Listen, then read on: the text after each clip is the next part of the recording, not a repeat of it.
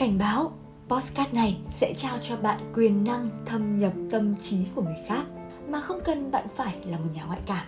Càng không cần bạn phải là một nhà tâm lý học mà vẫn có thể hiểu được những gì người khác đang nghĩ trong khi giao tiếp. Và nếu bạn cũng muốn có siêu năng lực này thì hãy cài chắc dây an toàn và phiêu lưu cùng mình trong thế giới nghệ thuật nắm bắt tâm lý người đối diện nhé. Chào mừng các bạn đang nghe kênh podcast Thế kỷ 31 của Thalic Voice. Mình là Ngọc Trần, người sẽ đồng hành cùng các bạn trong hành trình này. Tiền đề của nghệ thuật nắm bắt tâm lý và đọc được suy nghĩ của mọi người, trước tiên bạn phải tập cho mình một tâm hồn cởi mở, thoải mái trong mọi tình huống. Đừng để cảm xúc và kinh nghiệm của quá khứ ảnh hưởng đến ấn tượng và ý kiến của bạn. Để mình kể cho các bạn nghe một câu chuyện của mình nhé. Mình có một cô bạn làm công chức, lương không cao, gia đình cũng không giàu có. Ai cũng nói rằng cô ấy ăn chẳng dám ăn, mặc chẳng dám mặc. Vậy mà đùng một cái, cô ấy đưa ra quyết định đi Pháp du lịch một chuyến. Gia đình phản đối nói cô ấy phung phí, đồng nghiệp thì xì xầm nói rằng cô ấy đua đòi. Nhưng cô ấy vẫn quyết tâm đi. Cô ấy tâm sự với mình rằng từ hồi còn nhỏ cô ấy đã luôn ước mơ một lần được đặt chân đến thành phố Paris, được ngắm cho thỏa thuê kinh đô ánh sáng của thời đại. Ước mơ đó đã theo cô ấy mỗi ngày. Vì vậy mà cô đã cố gắng dành dụm, chi tiêu tiết kiệm để thực hiện được ước mơ đó. Chỉ đơn giản như vậy thôi. Thỉnh thoảng chúng ta vẫn gặp những người tự cho mình có quyền được phán xét người khác theo một định kiến có sẵn, nhưng không bao giờ chấp nhận sự khác biệt.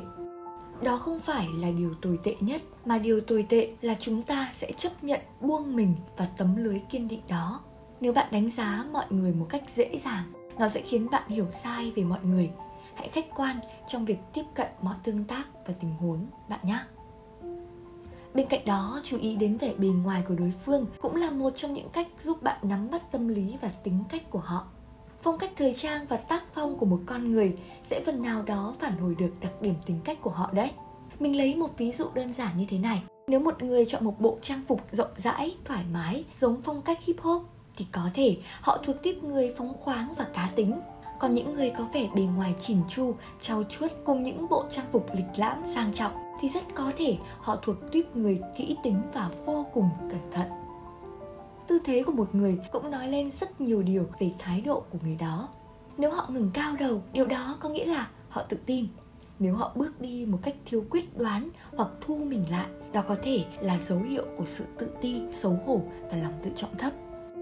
Và tiếp theo, hãy lắng nghe và bắt nhịp giai điệu của giọng nói để nắm bắt được tâm lý người nói chuyện với bạn. Bởi vì âm sắc và âm lượng của giọng nói có thể nói lên cảm xúc của người đối diện.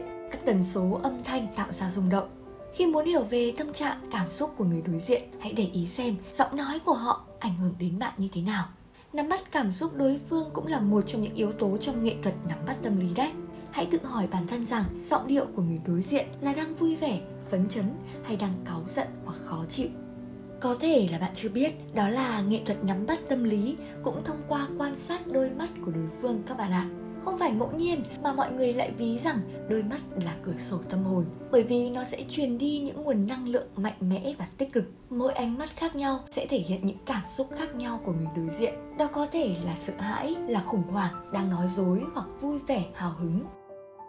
Thêm một lưu ý nữa cho các bạn khi giao tiếp đây, đó là hãy chú ý đến bàn chân của mọi người khi bắt chuyện.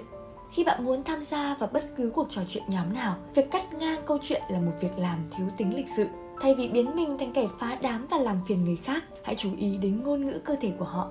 Nếu họ chỉ xoay người kèm theo ánh mắt nhìn về phía bạn, nhưng bàn chân giữ nguyên, nghĩa là họ không muốn bạn tham gia vào cuộc trò chuyện này. Ngược lại, nếu họ có thiện chí xoay cả người và bàn chân thì đó là tín hiệu cho thấy họ sẵn sàng đồng ý cho bạn tham gia vào cuộc trò chuyện này đấy.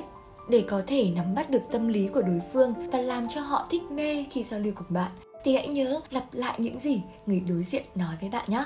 Sự tương tác hai chiều giữa người nói và người nghe sẽ khiến người nói cảm thấy vô cùng thích thú bởi những điều họ nói đã được công nhận một cách nhiệt tình. Đây chính là một bí kíp giúp bạn tạo thiện cảm với người đối diện ngay từ lần đầu gặp gỡ.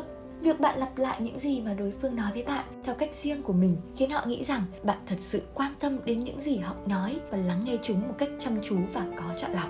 Ngôn ngữ cơ thể chính là tín hiệu chân thực nhất nói lên tâm trạng, cảm xúc của con người. Quan sát những cử chỉ nhỏ nhất trên cơ thể của người đối diện sẽ giúp bạn nắm bắt tâm lý vô cùng hiệu quả. Bạn hiểu và nắm bắt được ngôn ngữ hình thể của đối phương, đồng nghĩa với việc nghệ thuật nắm bắt tâm lý của bạn đã được nâng cao. Mình lấy ví dụ cụ thể cho bạn dễ hiểu hơn này. Trong quá trình giao tiếp, nếu người đối diện quay sang ngang, nghĩa là họ không hề cảm thấy hứng thú với những câu chuyện mà bạn đang chia sẻ. Nó thể hiện sự chán nản hoặc không thoải mái khi có sự xuất hiện của người khác.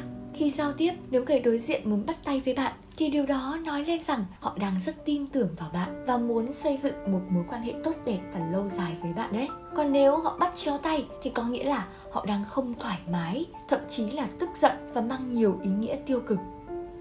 Bạn biết không, nghệ thuật nắm bắt tâm lý là bí quyết vô cùng quan trọng giúp bạn giao tiếp hiệu quả, thuyết trình, thuyết phục đối phương, tạo nên một bệ phóng thành công trong sự nghiệp cũng như trong cuộc sống cá nhân của bạn. Trong bất cứ cuộc nói chuyện nào, nếu bạn tinh tế để ý đến những điều này thì buổi gặp gỡ hôm đó chắc chắn sẽ rất rực rỡ. Dành cho những ai đã nghe tới phần kết của tập podcast này, cảm ơn tất cả mọi người rất nhiều vì đã lắng nghe và đồng hành cùng Thế kỷ 31. Mong rằng những giọng nói truyền cảm hứng đến từ Thalic Voice đã có thể khơi dậy nguồn cảm hứng tích cực bên trong mỗi người. Để theo dõi thông tin liên quan đến kênh podcast này, hãy follow các nền tảng mạng xã hội của Thalic Voice. Tất cả thông tin nằm ở phần bio của kênh này. Hẹn gặp lại mọi người ở tập tiếp theo nhé!